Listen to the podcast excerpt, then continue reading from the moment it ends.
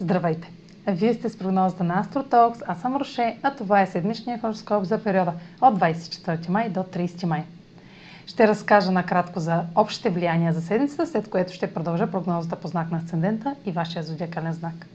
На 26 май имаме пълно луно затъмнение в Стрелец, което е от страната на Южния кармичен възел и се отнася към нашите минали избори. Тъй като е пълнолуние, то ще освети развръзка, решение или приключване в зоната управлявана от знак Стрелец в нашата натална карта. Това не е обикновено пълнолуние, в което резултатът ще е ясен. Затъмненията обръщат картите на масата. Символиката им не е ясна, но за сметка на това е категорична.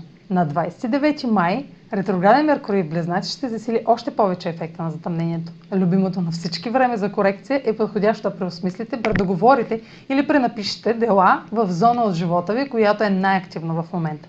Използвайте следващите три седмици от фазата на ретроградния Меркурий за анализ и смяна на мнението. Меркурий е в съвпад с Венера точно преди ретроградната му фаза да стартира. Случващото сега няма да е напълно ново за вас. Вече сте получили не един сигнал за предстоящи събития и новини. Те може да са толкова мощни и объркващи, че да ви е нужно да ги чуете отново и отново, за да ги побере умът ви. Е, ще имате цялото това време през месец юни. Сега последете прогнозата за вашия асцендент и вашия зодиакален знак. Седмична прогноза за Асцендент Лъв и за Зодия Лъв. Абонното затъмнение в Стрелец попада в сферата на себеизявата и сочи кулминация отнасяща се до творчески проект, талант, романтично влечение или вашите деца, докато взимате окончателни решения в резултат на избора, направени в миналото. Нови възможности, свързани с заем, ипотека, наследство, интимен или психологичен въпрос, ще разширят доверието към партньор, било то бизнес или личен.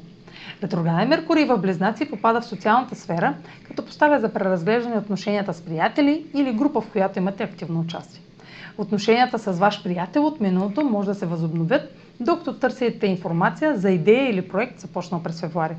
Трудности да изкажете мнението си или да бъдете разбрани ще доведат до недоразумения, в някои случаи до приключване на отношения с някой приятел. Също така романтични увлечения с човек от миналото може да се възродят. За да разберете повече за фазата на ретроградния Меркурий, последете видеото в YouTube. Това е за тази седмица. Може да последвате канала ми в YouTube, да ме слушате в Spotify, да ме последвате в Instagram и в Facebook. А за онлайн консултация с мен, посетете сайта astrotalk.online, където ще намерите услугите, които предлагам, както и контакти за връзка с мен. Чао! Успешна седмица!